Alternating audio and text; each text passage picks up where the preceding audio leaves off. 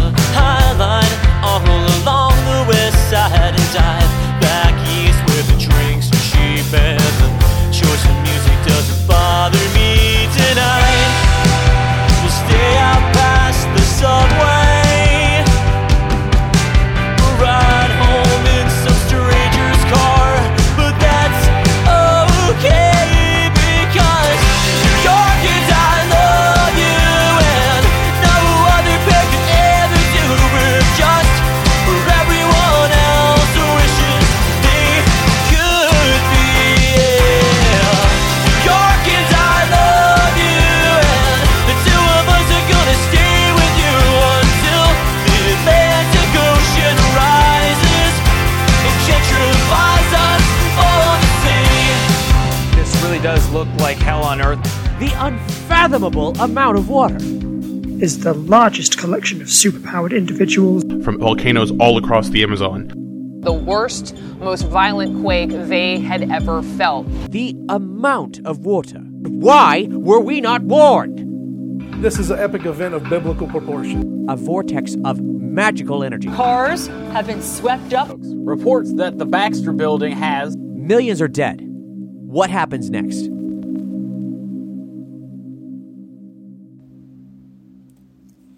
I don't really give a damn what you think about this whole uh, ultimatum event was all about. You want to tell me it was some people playing gods, having secret plans, alternate universes? I'll tell you that sounds like bullshit right there. They might have caused this over something higher than my pay grade, but that ain't what I think about when they talk about it. I know exactly where I was before the wave hit. I was riding back on the N train after an early shift. I was listening to music, not really being in the moment. There were some teens in the car. They were talking about something or the other. Then the storm hit. Like, I remember that wave coming out of nowhere. It was just a bit of rain at first. Then the wave came. The streets were flooded. Well, they're more like rivers.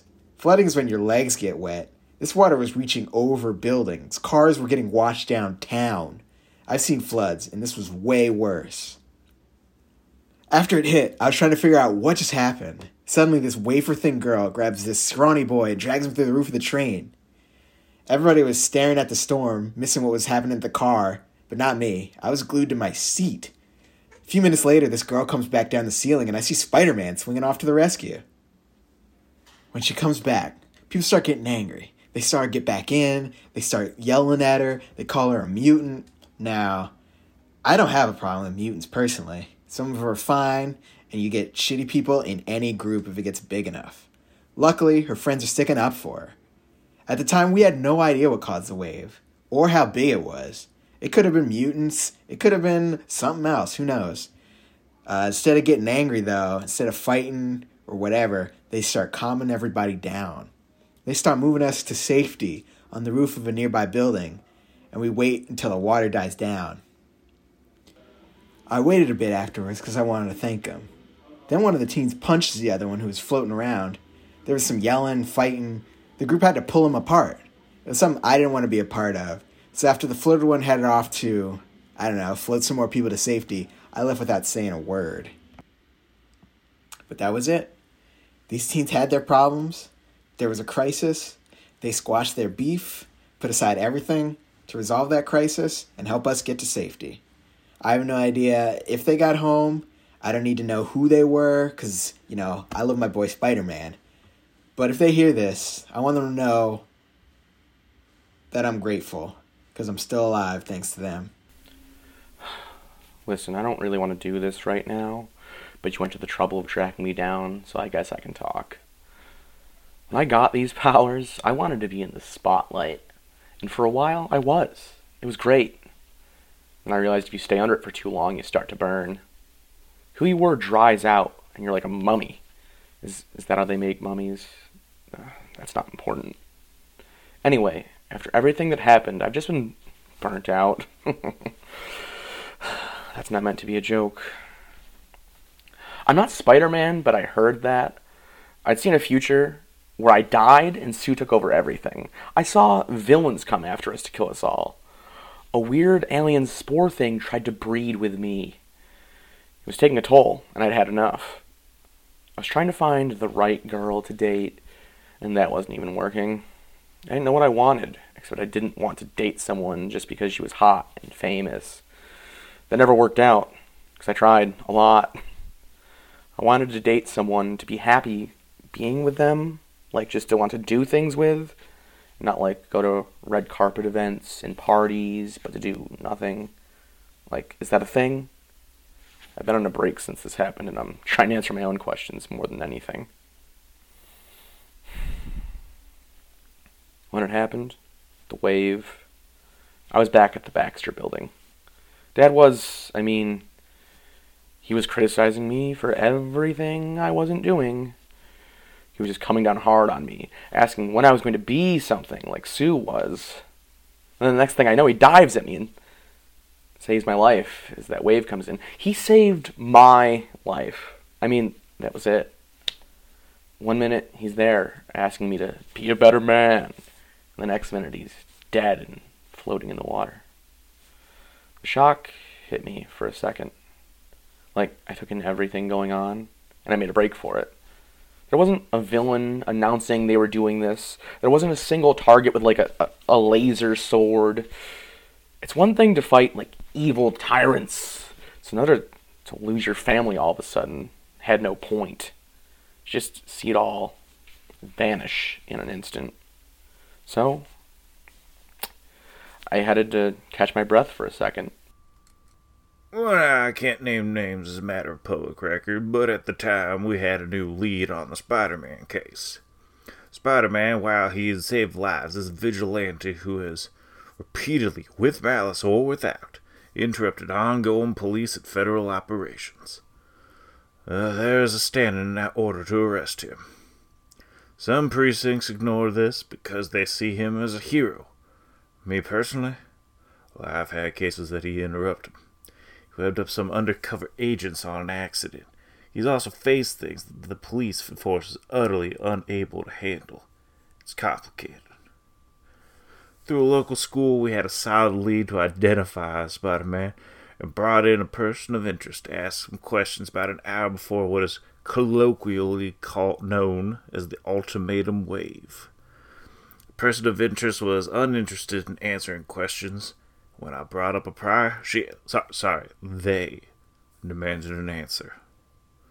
When the wave hit the city, the entire town went into a blackout.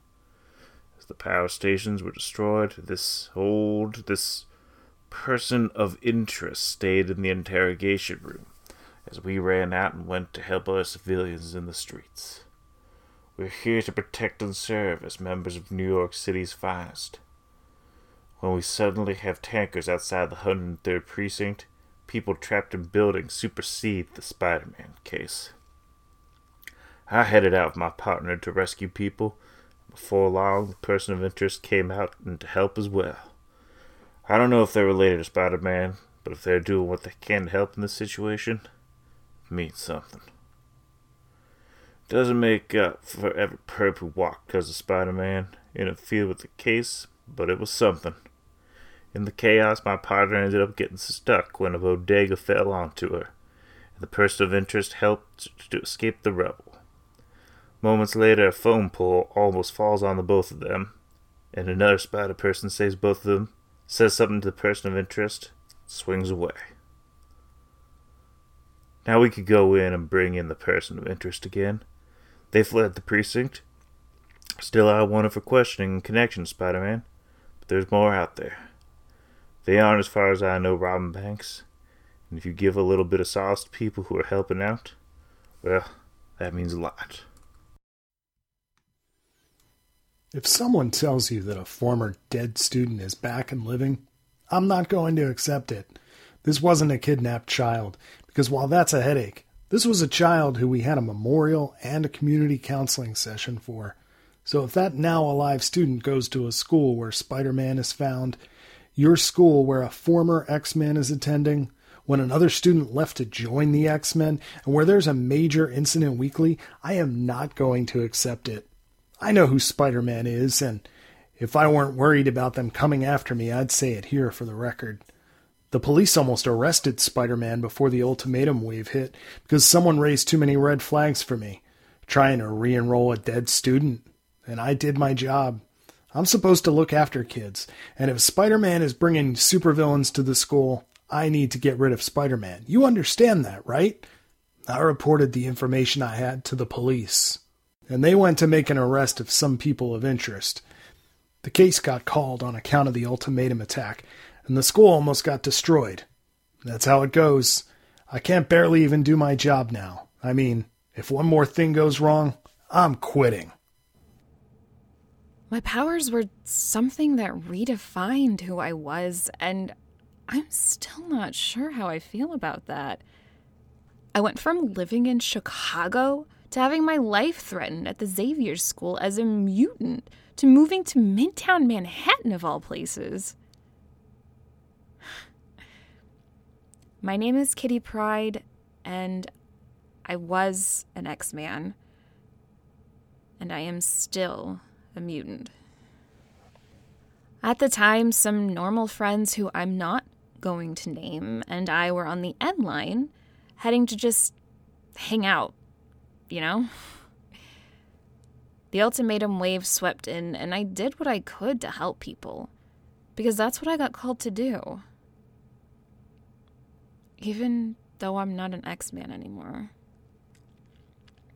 You know, great power and responsibility.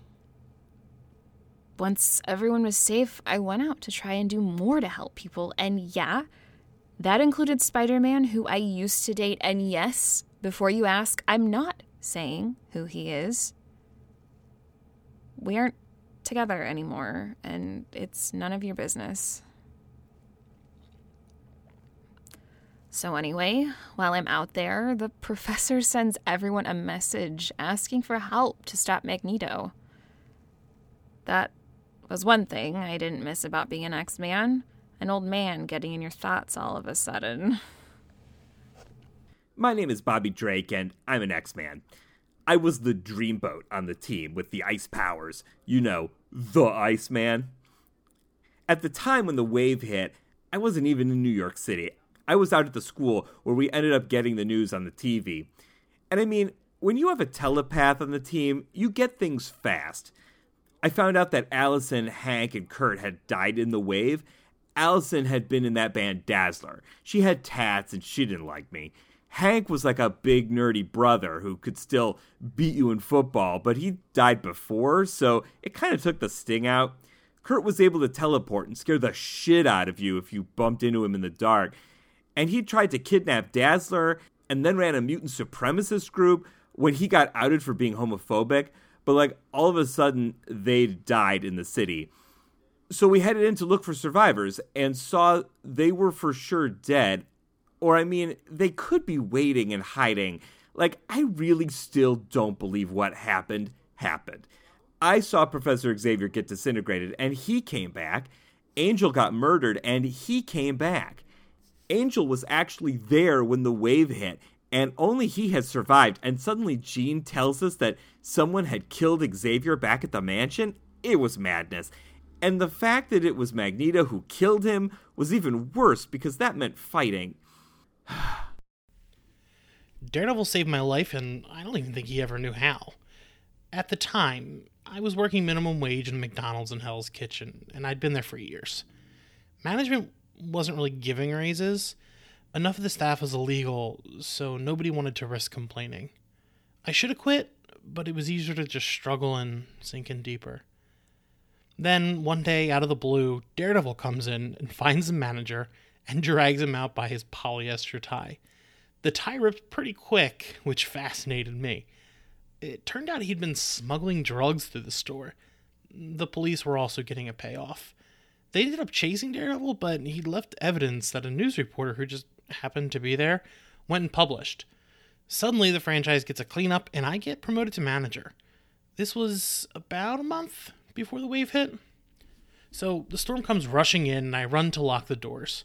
The water is seeping in, the pressure hitting the glass. We all headed in, trying to barricade it more and more with what we could. We don't really get flood training, but I figure stop the water, get to safety, and just wish there was a second floor. And I'm realizing if Daredevil hadn't shut down the old manager, we'd have been dead. He never really worked up front, and he would have had the keys. So he wouldn't have heard us screaming, and we all would have probably drowned. Well, the water receded, and we got to leave a few hours later. Uh, later on, I heard that Daredevil died. He'd been a lawyer who worked to fight for the justice in the system, too. He'd been trying to shut down the manager without any success. Through his own legal channels, but Daredevil did what needed to be done. He saved my soul, my spirit, I guess my body, so I could save others. I have, on multiple occasions, seen Hank Pym's dick, and I have never been happy to see it. It's not the worst I've seen of him, though. I. I don't really want to give my name here, but I have had extremely bad luck regarding Hank Pym's dick, especially his dick when he's been large. Way back in high school, I saw it when he got bullied. Like the jock stole his clothes, and it was embarrassing for everyone because nobody needs to have that happen. Then early on, when he was testing the Giant Man formula, he had to transform nude. And I saw that. I was doing server work. I was just walking by the testing lab, and bam! Giant Hank Pym's dick is out there. I decided that coincidence was enough, so I left New York to head out to the English countryside for a break. I had a nice day reading and listening to the sea. Apparently, Hank Pym was in England fucking his wife on a nearby hill, and then he got huge, and I saw his dick again. I left the vacation early because it was a coincidence. He had to have better things to do than showing his dick to me. I went back to work and he got taken off the Ultimates, so one night I'm heading out to get some Korean food when I turn down an alleyway and I see him trying to stop some guys. He gets big, I see his dick again. It makes the paper this time, but it ain't fucking newsworthy. And at this point, I know the size of his dick. I know the shape of his dick. It is seared into my memory at this point, and it is tearing apart my life.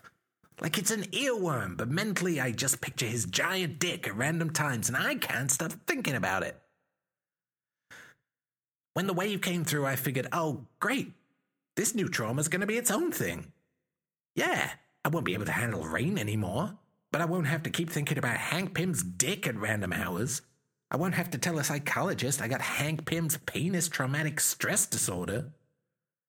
And then, as I'm walking in the rubble, I see him in that new dumbass yellow jacket costume shouting for his ex wife. And then I see this big fat fucker eating a woman. And I'm pretty sure that guy's eating Hank's ex wife because Hank Pym reaches down and bites the head off the dude. Like Hank Pym, American superhero and literal big shot, just straight eats a dude. And Hawkeye's there with his arrow guns or whatever and doesn't stop it. It's like, oh, I'll defend my bro eating a dude who is eating his ex. But like, that's something I can be fine being traumatized by. Being eaten by a giant fucker? And Hank grabs his wife's corpse and fucks off back to his base for the ultimates or whatever, and I'm relieved. I found out that my house got destroyed, but whatever, I'll deal with that shit. And so I figure I'll try and walk by the shore and see if I can find someone, like a police officer, to get me to an evacuation zone. And you know what I fucking see? Do you know what I fucking see? Hank Pym has a bunch of guys climbing all over him, and he's running out to sea. Suddenly, the fucker explodes. Guts and gore start raining down like a meat firecracker because I found out later all those fuckers on the big Hank Pym were suicide bombers. And I'm like, well, this is a relief. I never need to see Hank Pym's cock again. And then suddenly, out of the sky, raining down, his fucking exploded cock right in front of me. My name is Zarda, and I am also known as Power Princess, and I have witnessed much on your version of Earth. My home Earth was different. Where our heroes were the Squadron Supreme, yours are the Ultimates. After the criminal Nicholas Fury was sent to my Earth due to the crimes that he committed, I came to yours to observe it. I found much to enjoy and sought pleasure where I could, within the boundaries of the law, as advised by Captain America.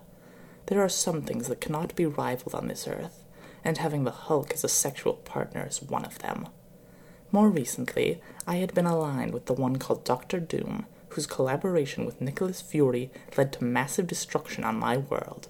Doom had planned many years ago to rule the world, as they had deemed themselves the rightful leader, but their tight fist led them to lose everything. It was by the machinations of Doom that Magneto's children were murdered by the invention Ultron, that was the false child of the ultimate Hank Pym, also known as Giant Man, Ant Man, and at the time, Yellow Jacket.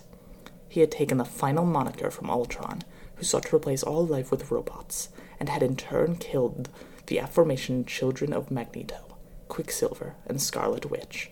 Why an abuser such as Pym was not sentenced to death for his numerous crimes is beyond me, as is why he was allowed to construct artificial life.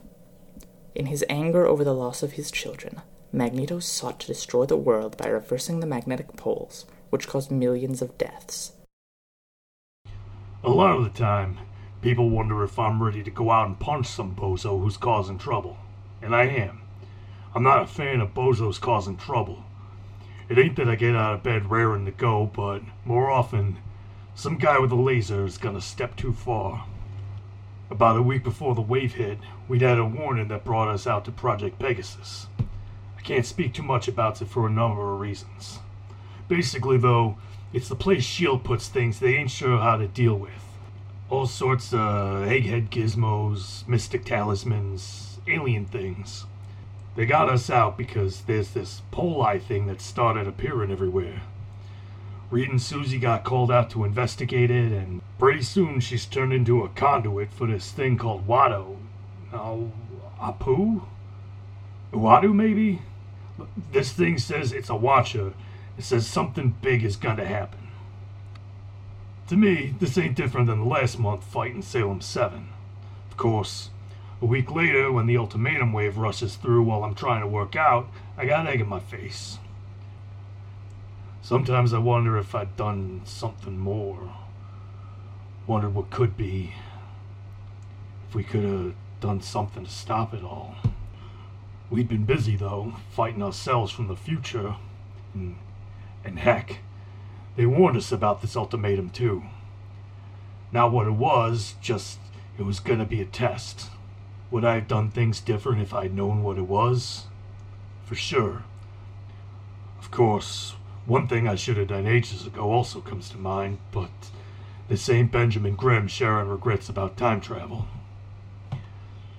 So Susie uh, sees the wave and she goes out with Reed and does everything she can to make this wall to hold it back with a force shield, and she's got it for a second.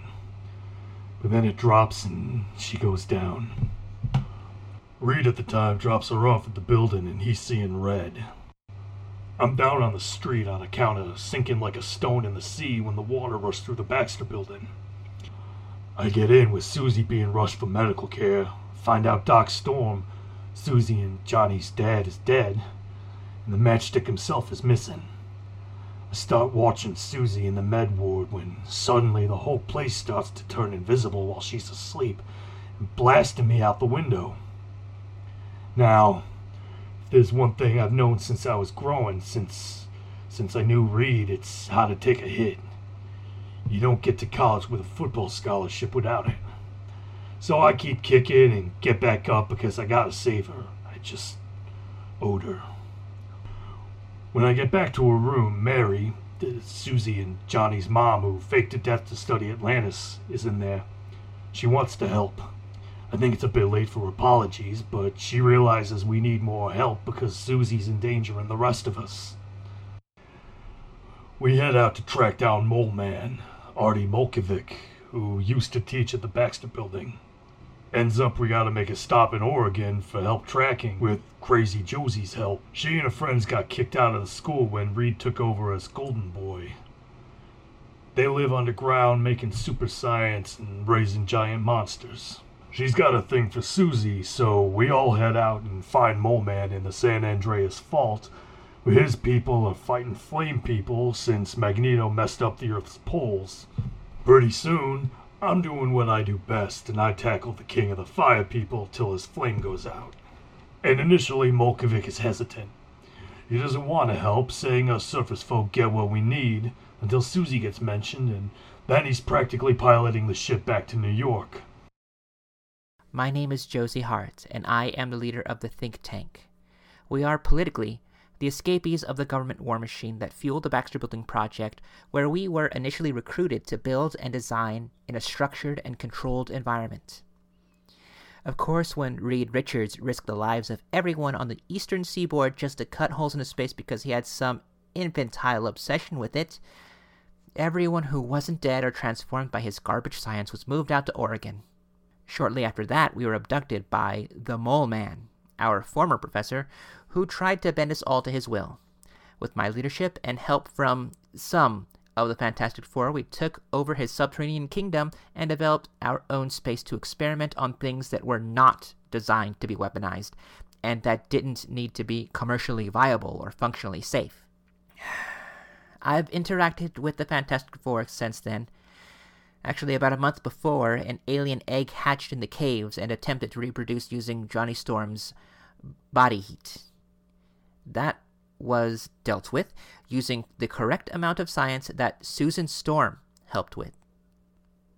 But to say that I, and by association my partners Gus, Phineas, and Sunita, are some ragtag group of scientists are subservient to the Fantastic Four and the military industrial complex, you would be incredibly mistaken. I am frequently concerned because Reed Richards is an egotistical, emotionally vapid, and ultimately inhuman monster, and I mean before he was transformed. His science comes at costs that far exceed the gains he makes, and honestly, he hasn't produced anything of note since ruining the lives of his friends. He's made weapons that are less cost effective than most of the people in the military industrial complex. Oh, and he made a cube that an alien implanted designs for into his mind? That isn't anything important. And if you ask what cube, he used it to remove your memories of what happened. He also allowed millions to die, and that was just for a cube. Honestly, I have no idea what Sue saw in him, or why they were together so long. When Benjamin came looking for help finding Mole Man to save Sue's life, we were more than happy to help, especially since Reed was off at the time consorting with people who kill millions to try to gain power. I'm talking about both Nick Fury and the person pretending to be Doctor Doom. Anyway, the reversal of Earth's magnetic poles had caused major shifts in Earth's tectonic plates, which had moved Mole Man and his Animan towards Lava Man territory near the San Andreas fault line, which in turn caused territorial wars that fungus based Animen are ill equipped to handle. Using his brawn and our science, Benjamin was able to take out the leader of the Lava Men, allowing Mole Man to return with them to the Baxter building to perform microscopic brain surgery on Susan. And I would have gone too, but on the way out, Phineas had forgotten to lock up the monsters, and we had our own cleanup to take care of. Oh, and nobody died as a result of that, Richards. If it weren't for Magneto attacking us every time before, we wouldn't have been ready this time. I joined with S.H.I.E.L.D. because the benefits were good, and I figured, like, if I ever got to know Tony Stark, he'd tell me, hey, you seem cool, have a suit, be a hero like me. Instead, it was more of him coming in after we had to stop his enemies from killing us again. He tells us, you guys are the real heroes. Tony Stark. Being a working class hero doesn't pay enough of my freaking bills, you know? We actually had the ultimatum wave pass through the Triskelion. Like, I remember walking towards the doors because I was going to smoke when I saw the wave coming and every window in the place barricaded shut. We learned to prepare for this. Hmm. Like, not a single supervillain escaped, and we had some nasty ones inside at the time. Like, just some really twisted freaks that leave you up at night. So the barricades come down after like 30 minutes, and Carol Danvers is on our ass to figure out what's going on. And we all get stuck on watch until she gets her fucking answers. Tony Stark flies in and drops off Iron Man. We send out our giant men and our hero squads, and I get stuck guarding the last place people are likely to be coming to. Turns out, though, Magneto sent a bunch of copymen to try and kill all of us. One of his muty freaks just makes copies of himself and whatever he's wearing, so there's this infinite army of the same guy trying to blow up the Triskelion. Iron Man and Hawkeye pop on to help, and then I see the big guy, uh, Yellow Jacket, what an asshole, come across the river. He throws his wife to Iron Man, tells him to run a program, then scoops up all the clones he can and lets them explode him. Like, that's a dumb plan. And he died. I mean, if he didn't want to deal with everything he'd done, it makes sense, but the guy was making a comeback. And then he died. He's like a dumbback. Especially since, a few minutes later, the remaining army just up and vanished. Anyway, once the dust settles, I get off after what felt like a two day shift. I come back the next day, and they're installing anti riot weaponry on the Triskelion in case it happens again. I am Valkyrie, and verily do I serve on the Ultimates. Once, I too was a mortal, till I was found worthy, and granted the power of the gods. Thor and I soon found ourselves entangled in a ferocious love that was stronger than death. My tale doth begins at the mansion of Tony Stark, verily, whereupon Thor and I were entangled in a ferocious match of wits once more. Thor and I heard with the senses of the gods that which the other mortals did not the restlessness of the others. Tony Stark turned to drink, Captain America to serve. Hank Pym sought to once more verily restart his career as the Yellow Jacket with advice from his teammates, the Wasp and Hawkeye. Suddenly, though a wave of mighty force did sweep into the mansion, clearing out all who dwelled within it. Janet the Wasp did vanish into the city. Iron Man was forced to save Captain America, and chaos had been introduced, for I too was swept, and found myself verily dead upon the base of Lady Liberty. Thor, my love, did face down Hela, goddess of death herself, and vowed to fight an army for my return. And while his strength and endurance is powerful indeed, it was not enough. But luckily, Captain America was there, also battling in the eternal battlefield of. Verily. When their opposing army was defeated, Thor demanded my hand, and it was returned. Lifeless. Angered, Thor demanded my life be returned, and Hela demanded one to stay. And Thor, being the most giving person, surrendered his life so that I could live again along with Captain America.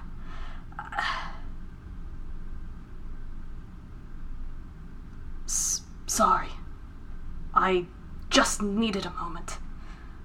I woke up and I heard Thor was dead, as Captain America did the same, to find out Janet was dead as well. And I felt worried for the first time. Death came to gods and heroes. It was, like, super common. Here, there were dead heroes. We couldn't prevent. Only avenge. Like, that's not what I wanted to do. But the fate of this world lay in our hands. In. But the fate of this world lay in the hands of the remaining heroes. and we vowed to fight with our greatest ferocity at the black heart of Magneto. My name is Reverend William Stryker, Jr., and I have a message for you from the Lord. When the Lord gives you a crisis, it is to test how you use the gifts that He has given you. The ultimatum wave was God's will, and though he may have been a madman, Magneto was correct in his statement that his will was the same as that the Lord, our God. Through the destruction that Magneto has caused in this world, the Lord has stripped the scales from my eyes and united me with my brethren to work to accomplish the destruction of all mutants for the glory of the Lord. My father, Admiral William Stryker Sr., had the right idea, but was undone by those mutants who had infiltrated every level of the government to prevent him from doing the righteous work. So, when the Lord, through his tool Magneto, destroyed my family, but spared me from their fate, he did it that I might unite those who seek to not die at the hands of this mutant abomination, but that I might save the lives of the humans in the world. When my family died, I foolishly sought to find peace with the mutants, thinking that it might spare me further pain and a life of subservience to these abominations. But that was until the Lord did reveal that the pain would continue as long as mutants existed. I was granted the righteous weaponry required to make myself equal to the self proclaimed mutant gods, that I might send them back to the hell that they truly belonged in. A congregation of true believers has followed me, and we visited the school of Charles Xavier and killed as many of those mutants that we could find. Ultimately, we were halted, and only I survived. Those other true believers became martyrs to the cause of the Lord that I share with you now. The mutant is an abomination to be removed from this planet at any price, and in our struggles they will see the evil that they bring. Thank the Lord. Amen. After the wave hit, I went to Central Park because I hoped that people would be there. People I couldn't find, couldn't reach on the phone. I was trying to find my brother. When I got to Central Park, though, I saw a church tent was set up and one of those leaders was there talking about hope and faith. I prayed in emergencies before, so I felt this was part of that tradition. I listened and I saw a man struggling with the same events that I was struggling with, too. His family had died and he'd been unable to do anything. And then after the service, some guy in a ball cap told him they were going to kill mutants for revenge, for causing the wave, and I suddenly saw the preacher's eyes fill with hate. I followed them out, and the ball cap guy has this pickup truck full of those sentinel parts from when they were hunting down mutants. The preacher touched those machines and he started talking about cleansing fire and killing all of the mutants for the glory of God. One of the others saw me staring and I ducked away. The police were busy and I didn't know what I could do then. Prayer definitely didn't seem like it was going to do much. Next thing I knew, the man, the man I now know as Reverend Stryker, went to go and kill people at the Xavier School for Mutants. A school of mutants who'd come to save this city time and time again. I mean, they saved the world! That's messed up. That's not God's plan, or that's not the right God. I'd lost my brother when the metro got flooded. I didn't know he was dead for sure for another three months when they got around to draining the tunnels. But on that day, I also lost touch with God, and I wasn't the only one.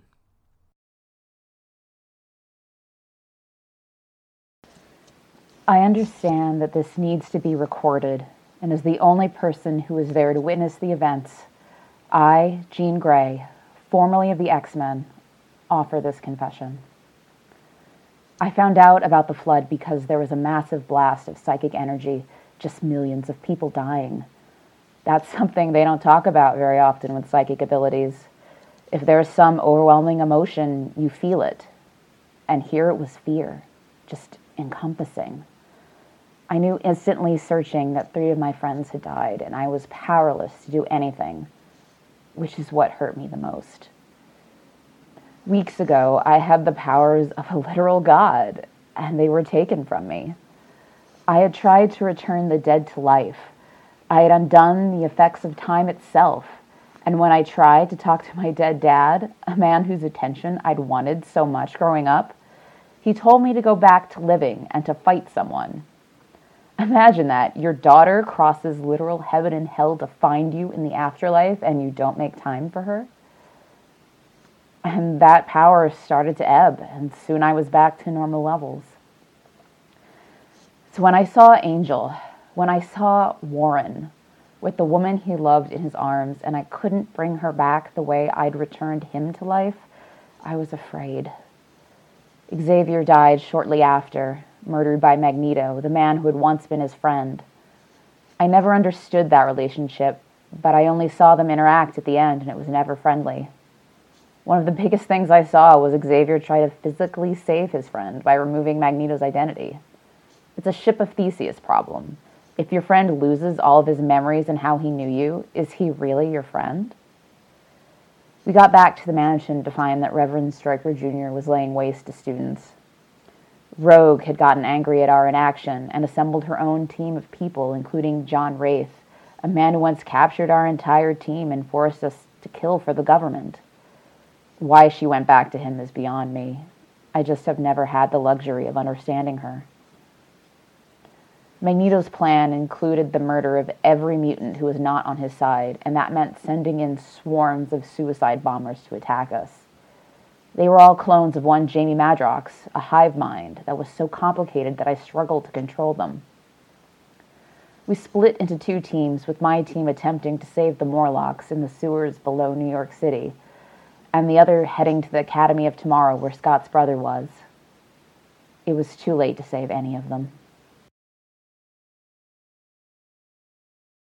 So when we left the school to head downtown, a bunch of religious nut jobs attacked, killing a bunch of students. And meanwhile, Rogue left because she wanted to go kill Magneto and needed to get people to do that.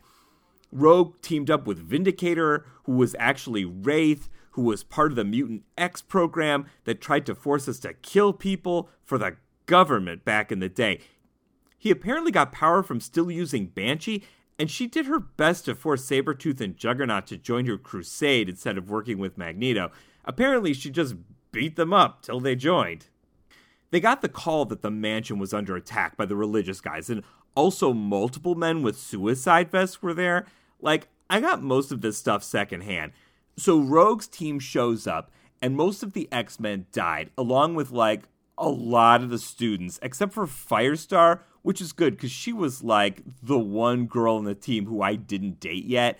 So somehow one of the religious guys kills Juggernaut, even though his power is not being able to be stopped.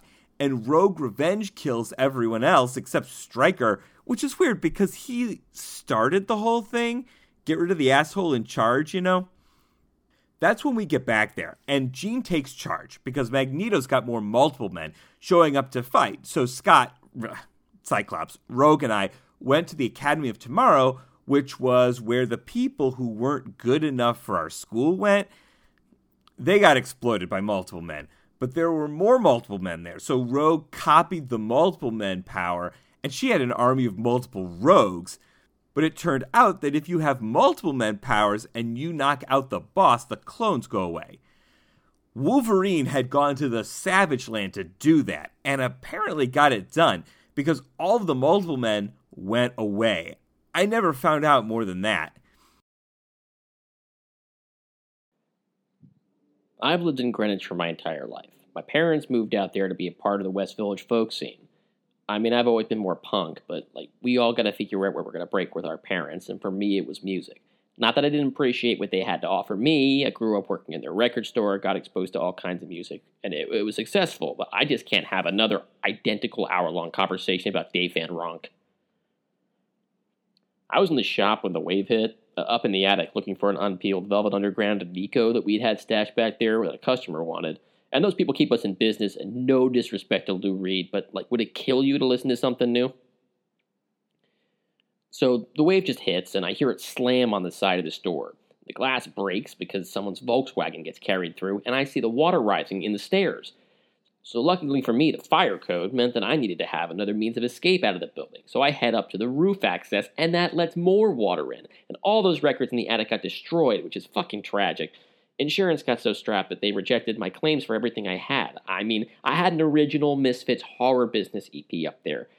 Only 25 made, worth like a $1,000 by itself.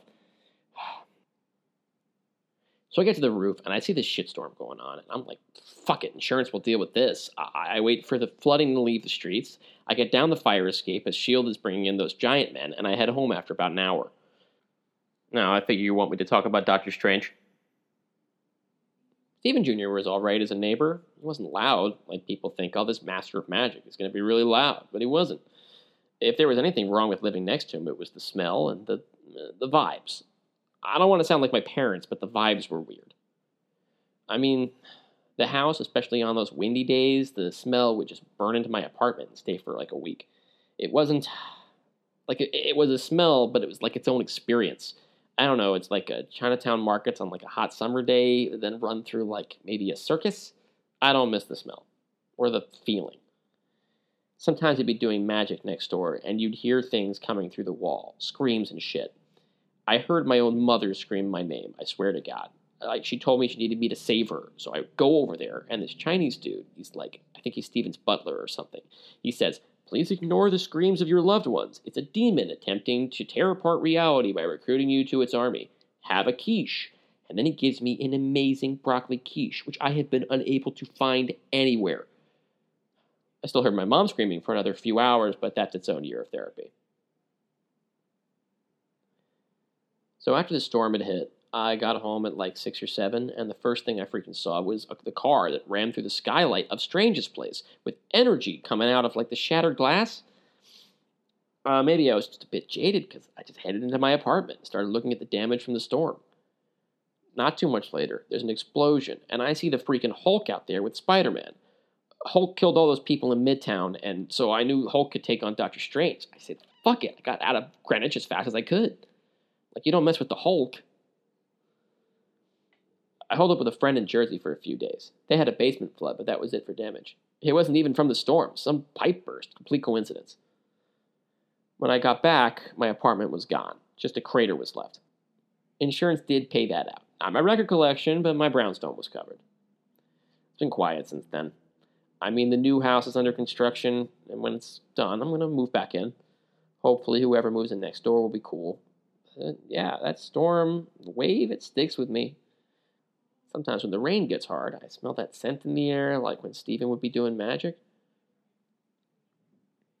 Do I think Doctor Strange is dead? I mean, that's a weird question. Do I understand everything in this world? No. I mean, I live next to a man who fought literal demons. Do I believe reports that some demon popped his head off? Maybe. Uh, I wouldn't be surprised if his corpse just got right back up and walked around, went fighting with more magic or whatever. Uh, maybe if the Hulk was the one who got him, then I'd believe that Stephen Strange stayed dead. He knew what was best.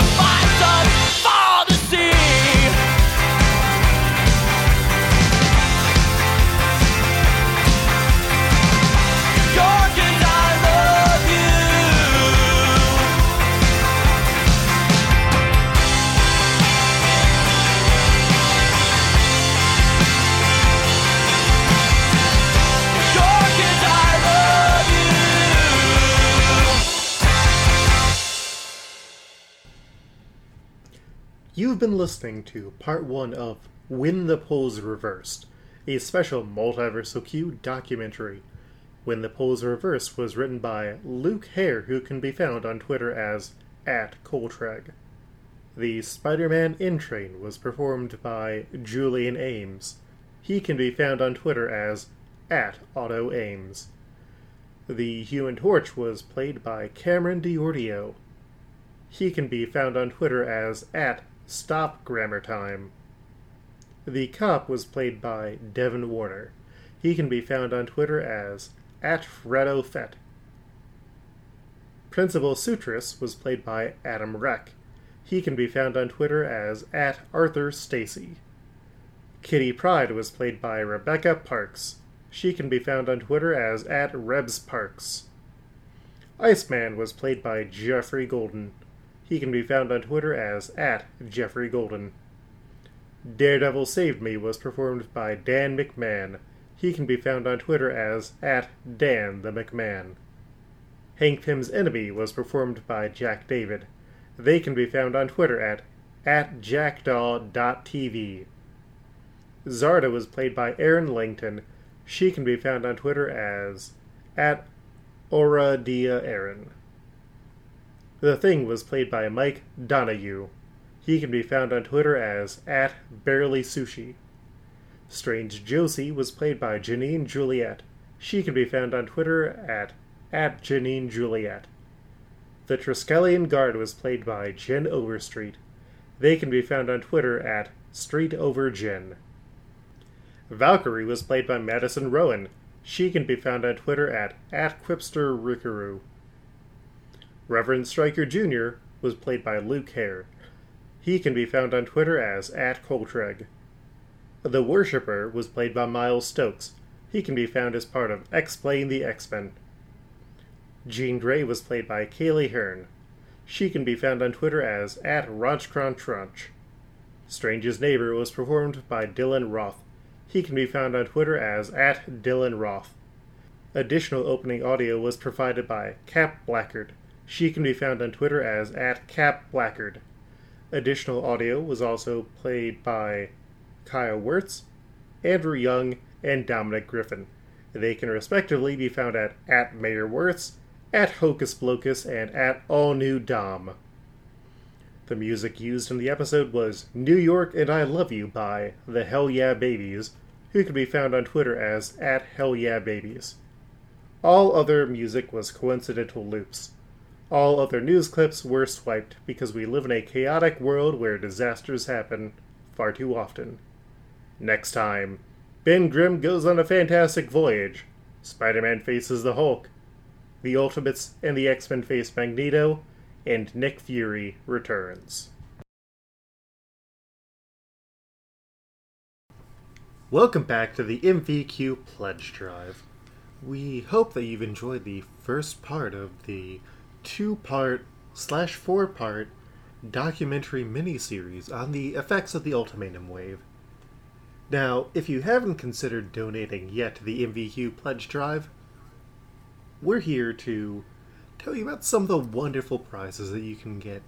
In fact, if you donate up to $100 a month, we will send you 10 DVDs. And Devin, do you know what's on those DVDs? I believe they are movies. Mm-hmm. We will go to the local blockbuster equivalent and get you 10 random DVDs from the dollar bin for only a pledge of $100 a month. Mm-hmm. But maybe you're not in a position where that is possible. If you donate right now to our pledge drive for only $1 a month, you get access to I'm I'm looking on here. No, it's not a tote bag. It's not a thank you card. You get bonus content. And right now there are over 20 hours of bonus content that are available through the MVQ Network's Patreon.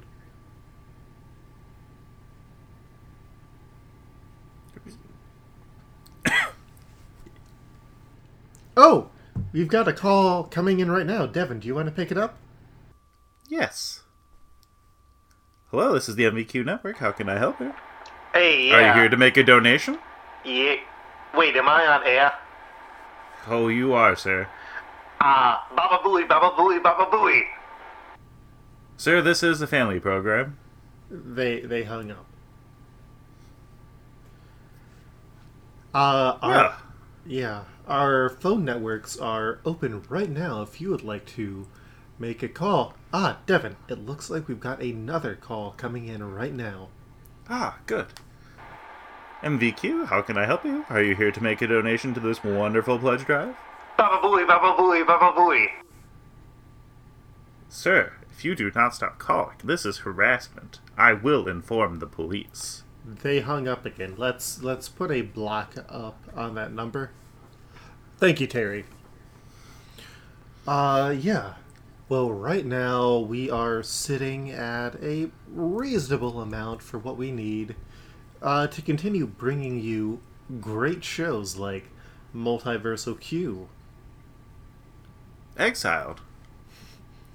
Well, Exiled is currently over due to a writer's strike. But there's still bu- wonderful, like, back episodes that you can watch. There are.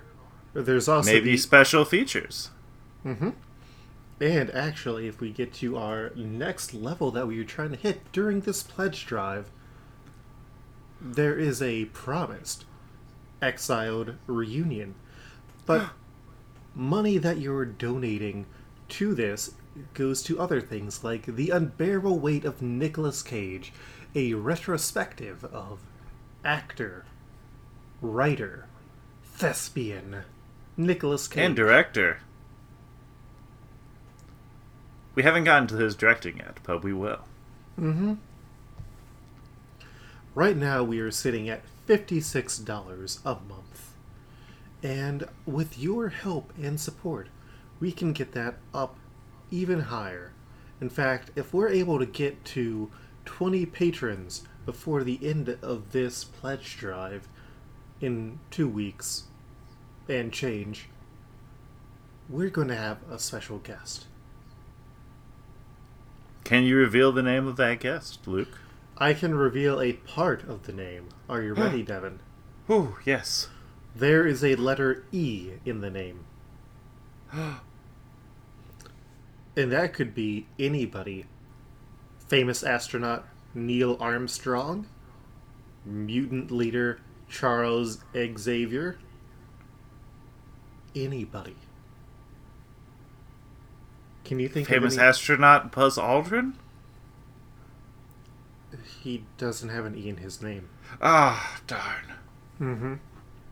Oh, and here's one of our puppet friends coming to help us answer questions on the phone line because we've got another call coming in right now. Oh, hello. This is the MVQ pledge drive. Baba booey. Yes, that's my name. Would you like to donate?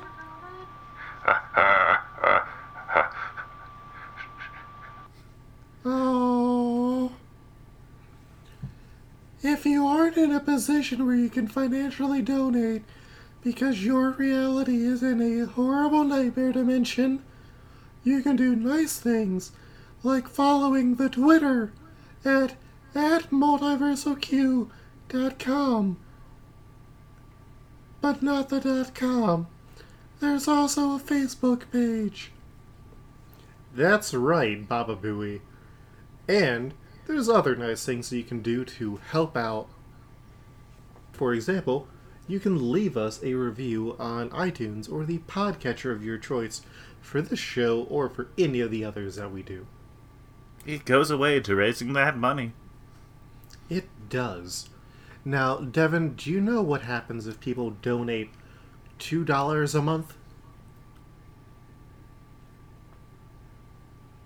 I believe we send them digital high fives.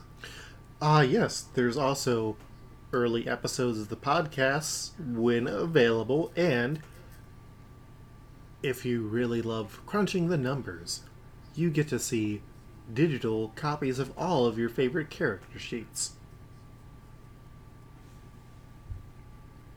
Do you have a favorite character sheet, Luke? Uh huh. I think that the mask sheets that were used for the latter half of Exiled are excellent. They were designed using Google Slides. Those do, do sound like some good, good sheets. Mm-hmm. And if you were to donate for $5 a month, you unlock physical benefits, including sketches and other unlockable bonuses. But now, if you had $10 a month, do you know how much that would be if you donated $10 a month for an entire year, Devin? That would be one hundred and thirty dollars. Uh, not even that much, Devin. It would be $120. Oh, Yes. savings all savings already. That is correct.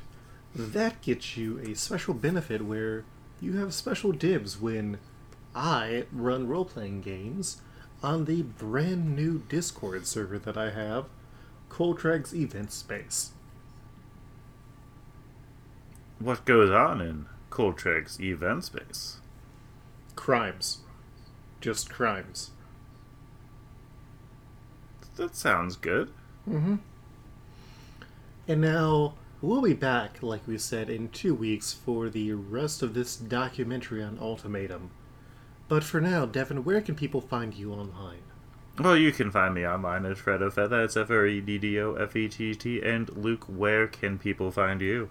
You can find me on Twitter at, at Koltreg. That's K O L T R E G.